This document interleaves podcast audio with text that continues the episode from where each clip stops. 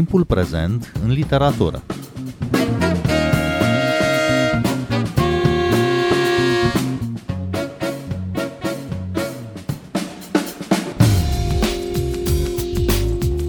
Bine v-am găsit! Eu sunt Adela Greceanu și invitatul meu este astăzi criticul literar Victor Cobuz.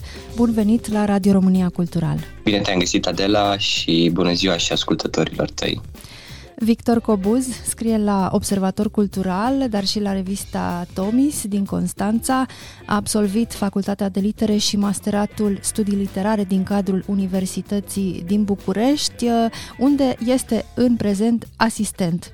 Vorbim astăzi despre starea criticii literare, despre unde mai scriu tinerii cronicari, cum integrează noile tendințe și concepte din critica practicată în alte spații, cum se raportează la ce scriu autorii din aceeași generație. Dar să le luăm pe rând, Victor Cobuz, Există deschidere din partea publicațiilor literare să găzduiască recenzii și cronici ale celor mai tineri comentatori de literatură? Da, da, există. Nu, nu pot să neg că nu ar exista un, un sprijin pentru cei care vin, intră acum în câmpul critic, în câmpul literar. Problema este alta. Problema e în sine a revistelor culturale. S-a tot discutat în ultimii ani. Multe s-au închis, multe nu mai au distribuția pe care o aveau. Și atunci chestia asta se răsfrânge și asupra tinere generații de, de critici, pentru că e puțin mai greu să găsim locurile în care să publicăm și să scriem constant, uh, așa cum o făceau uh, criticii 2000 și când au intrat, de exemplu, la, la mijlocul anilor 2000. Chiar uh, stăteam în bibliotecă și mă uitam peste revistele din, din jurul anului 2004-2005 și oferta era mult mai generoasă. Aveai cotidiene cu pagini culturale, aveai uh, foarte, foarte multe locuri unde să publice. Erau critici care scriau la 3-4 reviste în același timp ori lucrurile sunt puțin, puțin diferite astăzi. Dar, în ciuda acestui fapt, sunt deschise revistele culturale, fie că aparțin poate de Uniunea Scriitorilor, unele dintre ele, bine, nu cele mai de vârf, acelea nu sunt cele mai aproape de centru și de putere nu sunt atât de deschise, cele mai la periferia puterii, să spunem, dar da, există o deschidere pe care am simțit-o și mă număr printre cei norocoși care au avut prilejul să publice într-o revistă culturală din timpul facultății și nu sunt singur, mai, mai sunt colegi la Cluj, la Iași, care au posibilitatea asta. Chiar aș vrea să zic, uh, ca să termin ideea, că um, cei care sunt studenți astăzi, cred că au puțin mai mult uh, noroc, pentru că am simțit în ultimii 2-3 ani, mai ales după pandemie, chiar așa un avânt al revistelor culturale de a primi tineri să scrie. E foarte interesant, Victor Cobuz, că te raportezi la criticii generației 2000, adică la oameni care s-au exprimat în critica literară acum 20 de ani. E un interval destul de lung. Ce s-a întâmplat între timp, între acea perioadă în care se afirmau criticii generației 2000 și aceasta de acum? O întrebare foarte bună și chiar îți mulțumesc că, că mi-ai pus-o pentru că ne permite să facem așa o clarificare. Anii 2010 pentru critica literară românească a fost un deceniu, o perioadă de reconfigurări. Pentru că criticii 2000, după ce au intrat în câmpul literar, au început să scrie foarte mult, da, mai ales la mijlocul anilor 2000, după cum spuneam, dar apoi spre sfârșitul anilor 2000, începutul anilor 2010, mare parte dintre ei au migrat către critica academică. Au intrat în uh, universități, în institute de cercetare, n-au mai scris atât de mult în uh, revistele culturale săptămânale, lunare, dar n-au mai făcut presă culturală generalistă. S-au concentrat pe cercetare literară. Și fenomenul ăsta cum a fost numit drept un soi de retragere a, a criticilor din critica de întâmpinare. Și de ce mă raportez eu la ei e pentru că mulți dintre ei au fost profesori. Și chestia asta ne ajută foarte mult. De ce? Pentru că uh, dacă ei au pornit la drum făcând critică de întâmpinare, foiletonistică, poate impresionistă la început și apoi au trecut la critică academică, noi am pornit cu ambele, adică ne-au ajutat cumva și ei și critici din generații uh, anterioare, generația 80, de exemplu am avut profesori și de acolo care împreună ne-au permis să plecăm la drum și făcând critică de întâmpinare în reviste și făcând cercetare și critică academică. Din acest motiv o să vedeți mulți dintre colegii mei de generație că pot să scrii foarte ușor în reviste culturale și pentru un public mai larg și în același timp o să-i găsiți cu studii foarte serioase și ofertante în reviste academice, în Transilvania, de exemplu. Și cred că asta a fost marea schimbare. A fost uh, un soi de reconfigurare, recontextualizare, sau uh, updatat metodologiile. Criticii 2000, după cum spuneam, nu mai sunt atât de prezenți, cu câteva excepții notabile în uh, critica săptămânală, lunară, de întâmpinare, dar au fundamentat un câmp de studii academice foarte serios care s-a conectat cu cel mondial, uh, care dialoguează foarte ușor și nouă ne-a deschis calea foarte mult pentru a, nu știu, împrumuta, ca să anticipez întrebarea ta, multe alte concepte și metodologii uh, din alte spații academice.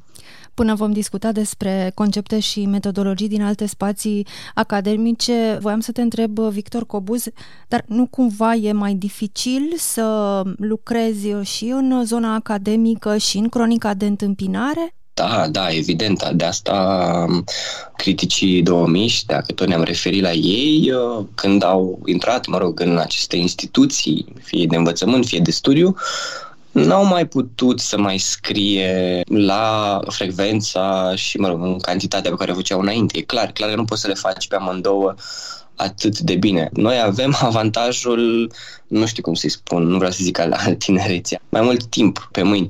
Uite, mulți dintre criticii 2000, uh, la un moment dat, uh, și-au făcut familii, au făcut copii, adică au avut și o viață personală care poate nu le-a permis să, să le facă pe toate, cum e și normal.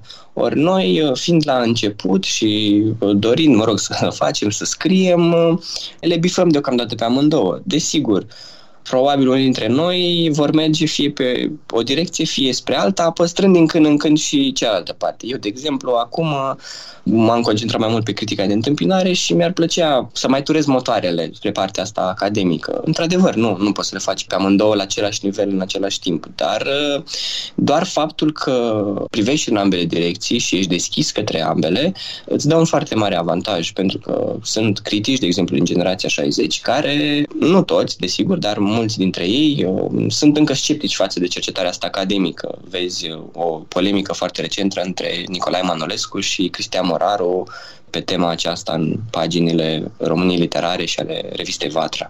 E greu, dar uh, asta încercam să spun, că doar faptul că am pornit cu posibilitatea de a le putea face pe amândouă, de a le încerca pe amândouă de la început, ne-a oferit un, un mare avantaj și simțim că am putut să ne bucurăm de progresele aduse de criticii dinaintea noastră. Recent a avut loc la Universitatea Lucian Blaga din Sibiu colocviul studențesc Literatura română ca literatură mondială. Ai făcut parte din juriul care a evaluat lucrările studenților. În ce măsură a pătruns acest concept de literatură mondială în cercetarea românească? L-am mai văzut discutat în paginile revistelor literare în ultimii ani. Este într-adevăr uh, o efervescență pe care cred că o putem încuraja mai mult chiar, adică se poate și mai mult uh, să discutăm în jurul conceptului de world literature. Sunt discuții dacă e tradus bine sau nu ca literatură mondială. Și uh, foarte pe scurt, conceptul acesta se referă la modul în care un text literar poate să își depășească granițele uh, naționale, în primul rând, lingvistice, culturale, ale spațiului în care a fost produs. Modul în care poate să circule un text, prin traducere sau nu, modul în care un text poate să vorbească pentru un public mai mare decât cel al limbii în care a fost scris, ori um, acest update, această îmbunătățire metodologică ne poate permite să vedem literatura română ca un fenomen transnațional, ca un fenomen conectat la scena internațională a literaturii, pentru că avem foarte multe cazuri de scritori bilingvi, cu apartenență etnică multiplă, cu o identitate multiplă, care mult timp au fost sub discuție. Ce facem cu Herta Müller? Ce facem cu, chiar uite, cu Eugen Ionescu? E scriitor român, e scriitor francez. Ori uh, world literature, literatura mondială, ne ajută să nu ne mai cantonăm în uh, problemele acestea de apartenență strict națională și, mă rog, multe, sunt multe, multe lucruri care se pot face cu literatura mondială. Și, într-adevăr, în ultimii 10 ani s-a discutat în ce ce mai mult, în ultimii 5 chiar, și încep să cred că tinerii cercetători, chiar studenți care vin acum, sunt mai, mai mici decât mine, vor uh, asimila mult mai bine și nu vor avea probleme să lucreze cu această paradigmă. Nu vreau să fac acum un istoric al cum a intrat conceptul în uh, câmpul nostru literar, vreau doar să zic că avem, uh, avem cercetători de talie mondială, dau un singur exemplu, Delia Ungureanu, colega mea de la Facultatea de Litere la Universitatea din București, care este Vice Director la Institute for World Literature al Harvardului, care diseminează și la noi această teorie și acest concept și care în același timp aduce mai aproape câmpul de cercetare românesc cu cel internațional, occidental. Sunt multe, multe puncte de legătură, am putea face o discuție numai pe, pe tema aceasta. Ce este clar este că din ce în ce mai mulți, nu doar teoreticieni sau critici academici, chiar și critici uh, de întâmpinare, scritori, încep să îmbrățișeze acest concept și să înțeleagă că putem să vedem literatura română ca făcând parte din ceva mai mare, da? Ok, suntem o semi-periferie culturală, dar în același timp uh, putem să ne conectăm și să discutăm și cu alte spații. Dar um, acest concept, uh, literatura mondială, caută ce este comun în literaturile scrise în diferite spații sau, din potrivă, caută să scoată în evidență ce are specific fiecare literatură în parte? Ambele cred eu. În ce sens? Ok, este evident că un text care, nu știu, poate să trezească ceva în cititori din cât mai multe țări, da, în care poate să vorbească, să-și creeze un cadru de referință, să, să folosim un termen mai teoretic, un cadru de referință internațional, o să circule mai ușor. Și e clar că se poate forma un canon al literaturii mondiale astfel. Dar în același timp există cărți, opere, texte, spuneți cum vreți, cu specific local, care de asemenea sunt de foarte mare interes, tocmai prin diferențe, tocmai prin unicitate, tocmai prin individualitatea sa. De exemplu, literatura minorităților din anumite țări, nu știu, ale diasporei, a unei diaspore sud-americane care se situează în America de Nord. Acolo e un dialog intercultural, internațional, interetnic, care, deși vorbește de un grup social sau etnic restrâns, tocmai pentru că oferă reprezentare și pentru că poate prezenta unui mainstream internațional ceva ce nu prea a fost discutat, devine de foarte mare interes și poate circula foarte, foarte ușor. Deci, cred că poate funcționa în ambele sensuri și nu se exclud reciproc. Sunt foarte multe aspecte care trebuie luate în vedere atunci când uh, discutăm de ce text poate deveni mondial, dar uh, există ambele situații. Poți să ne dai un exemplu de autor român, eventual contemporan, care s-ar putea încadra sau care ar putea fi analizat prin această lentilă a world literature? Cred că răspunsul este evident și nu trebuie să ne gândim foarte mult. Mircea Cărtărescu. Mircea Cărtărescu, pe de o parte, este cel mai tradus autor român în viață. Nu sunt sigur dacă din toate timpurile nu am stat să, să verific, dar este clar cel mai cunoscut, cel mai citit. Are parte nu doar de cronici sau de studii, ci de cercetări publicate în volum în limbi internaționale, în, în Spania, de exemplu este citit și admirat în întreaga lume. Deci circulă, odată textele lui circulă prin traducere, dar în același timp, dacă citim cronicile la cărțile sale, o să observăm că foarte multă lume apreciază tocmai uh, specificul acesta local, Bucureștiul, din timpul regimului lui Nicolae Ceaușescu. Nu vreau să zic, există și o doză de exotism acolo din partea colegilor din vest, dar uh, mai mult decât atât e tocmai acest specific local, această imagine diferită, această curiozitate care poate îl face mai atractiv pe, pe Mircea Cărtărescu. Nu este singur Mircea Cărtărescu, Gabriela Dameșteanu, de exemplu, este următorul răspuns foarte bun pe care pot să ți-l dau, la fel, care este citită, este tradusă, este comentată în, în Franța, în Spania, în multe, multe alte țări și probabil o să fie, o să fie din ce în ce mai mulți, dar acestea sunt cele mai uh, clare nume și uh, chiar la colocviul de care spuneai, la colocviul uh, de la Sibiu și la multe alte colocvii și conferințe de acest tip, acești autori sunt foarte, foarte, foarte discutați din perspectiva asta a literaturii mondiale. Sunt văzuți ca autori de literatură mondială. Un alt exemplu ar fi poate Tatiana Țăbuleac? Exact, da. Tatiana Țăbuleac e uh, chiar uh, un exemplu ușor diferit pentru că ea a scris în Republica Moldova, a cunoscut o celebritate în România, da? deci în două țări, chit că, mă rog, avem în mare aceeași cultură și apoi, desigur, în Franța și uh, în alte țări din, din Europa și probabil tot îi va crește circulația și publicului îi va crește pentru că are și, și de ce există motive. Eu sunt de părere că vor fi, vor fi autori români care vor um, continua această direcție și vor uh, ieși pe scena mondială. Victor Cobuz, uh, să vorbim puțin și despre impactul uh, criticii literare la public Astăzi, în ce măsură mai contează pentru cititori o cronică de carte într-o revistă literară? Își cumpără oare publicul cărți în funcție de recomandările criticilor, așa cum se întâmpla în alte epoci? Nu cred că mai e ca, nu știu, acum, nici măcar acum 20 de ani. Nu mă duc cu 50-70 de ani în urmă când criticii generației 60 sau 70-80, era alt tip de cultură atunci, mă rog, regimul social-politic era diferit.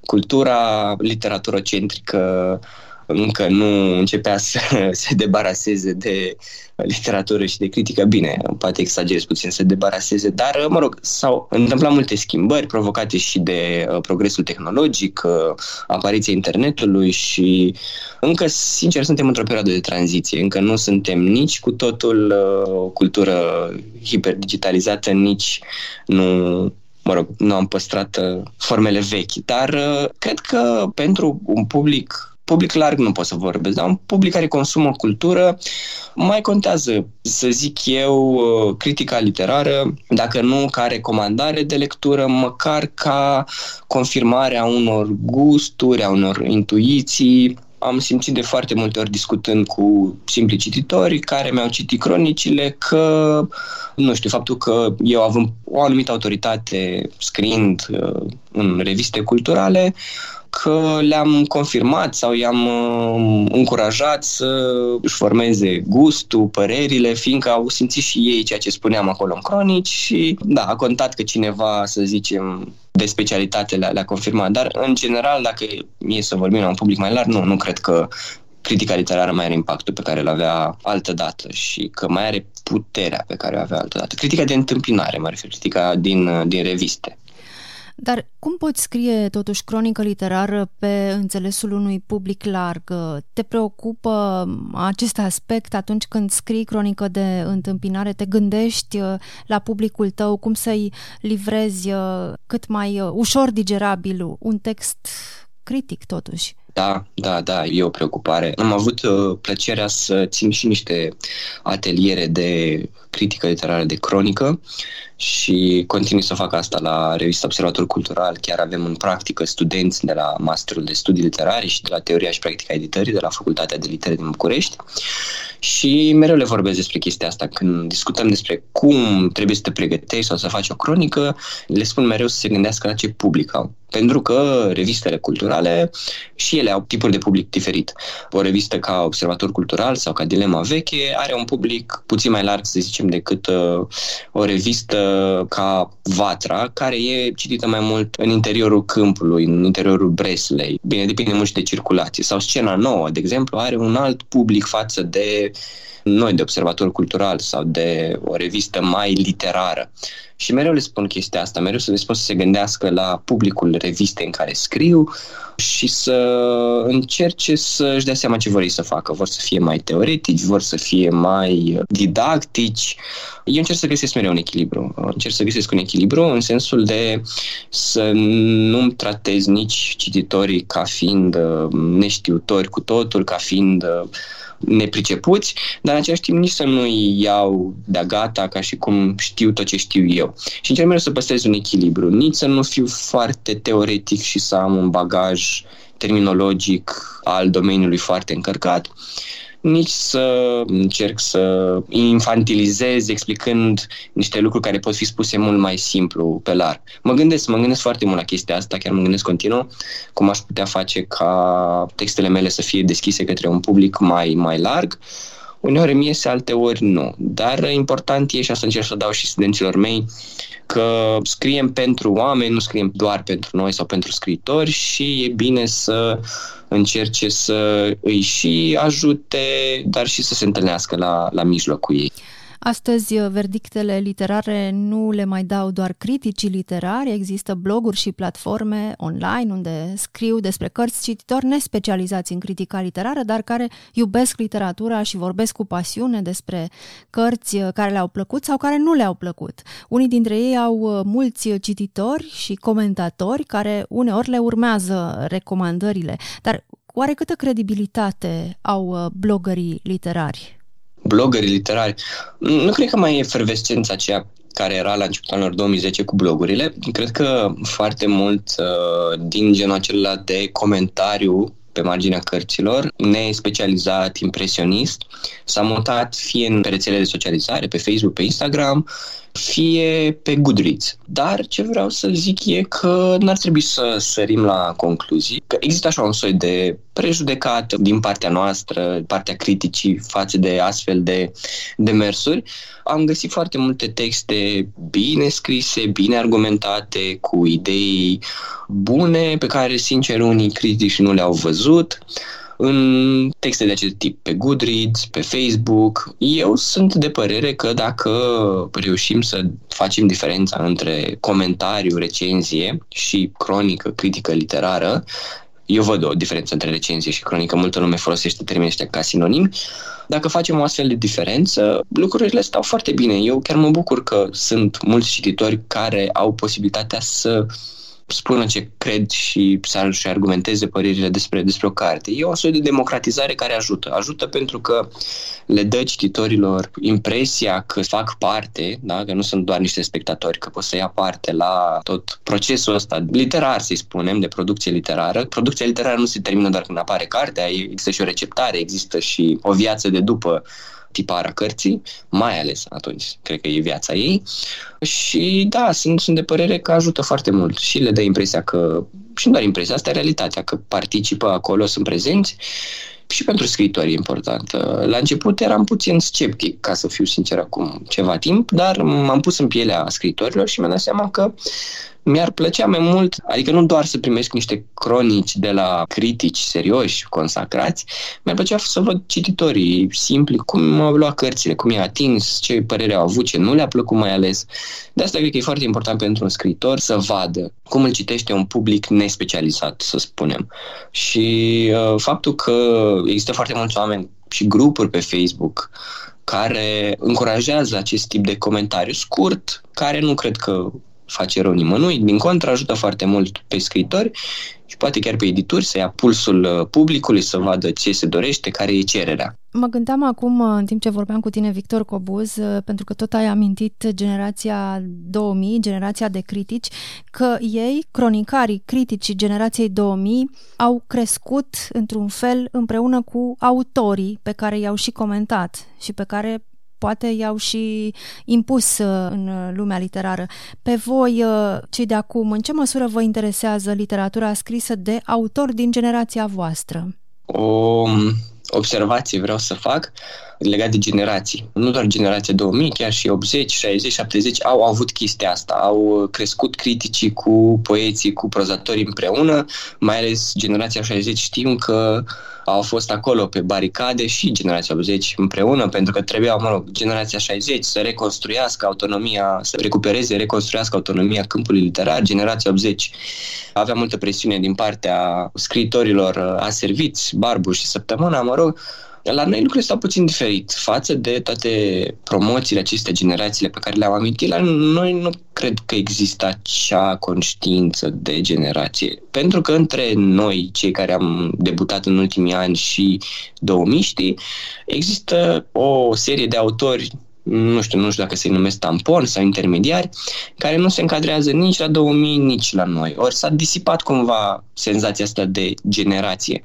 Eu o folosesc destul de mult în comentariu, nu pentru că simt că avem așa o coerență de grup, ci mai mult pentru cumva a face niște delimitări.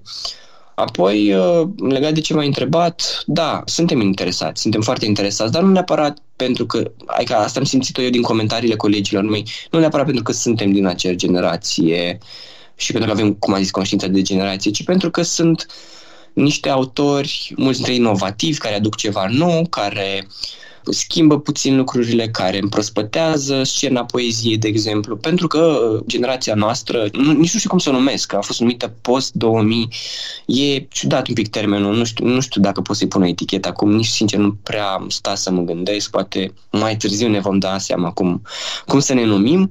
În generația asta a mea, a celor născuți mai ales după 95-96, poezia e mult mai populară. E și de înțeles. Tinerii poate produc poezie mai ușor la 20 de ani decât proză. Avem foarte puțini prozatori din această promoție. Sunt 4-5, cred că, care au debutat în ultimii 3 ani, deci numeri pe degetele de la o mână. Deocamdată. Deocamdată, da, deocamdată, clar, clar. Bine, se și înțelege de ce. Proza necesită un alt tip de proces de, de scriere, de producție. E, e de înțeles.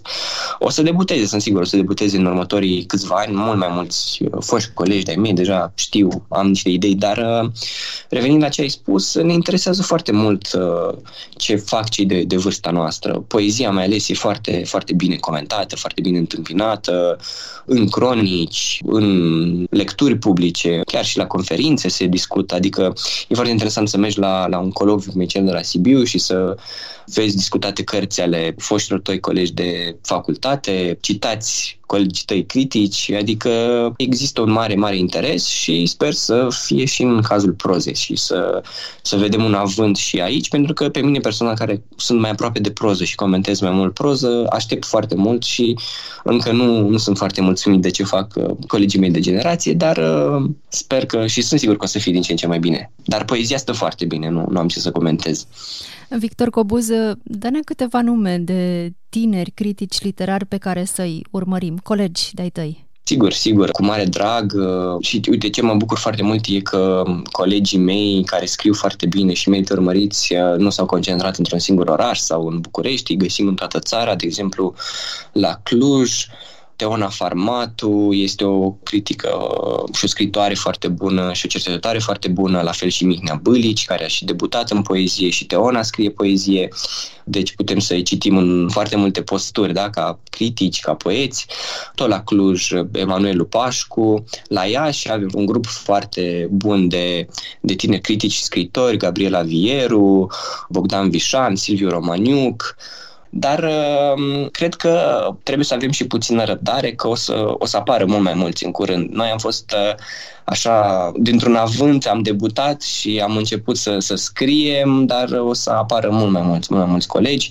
Mă bucur că există reviste ca Equinox la Cluj, o revistă studențească care a fost uh, foarte bine conectată la tot ce este nou și relevant de către Alex Ciorogar de când a fost uh, redactor șef și uh, încurajează foarte mulți tineri, au avut și niște serii de ateliere în care i-au învățat cum să, să scrie și sper să fie modelul ăsta replicat văd că și la Iași, v-am spus că e efervescență și, și noi la București uh, încercăm să, uite, aducem în practică studenți și să-i publicăm. Chiar mă bucur de când sunt la, la Observator Cultural, am reușit să încurajez mulți, mulți uh, colegi de generație sau chiar mai mici puțin să, să scrie și e foarte important chiar și noi care încă avem nevoie de sprijin, să oferim sprijin celor care vin ca să putem să păstrăm uh, proaspăt așa domeniul și să, să nu lăsăm să doarmă.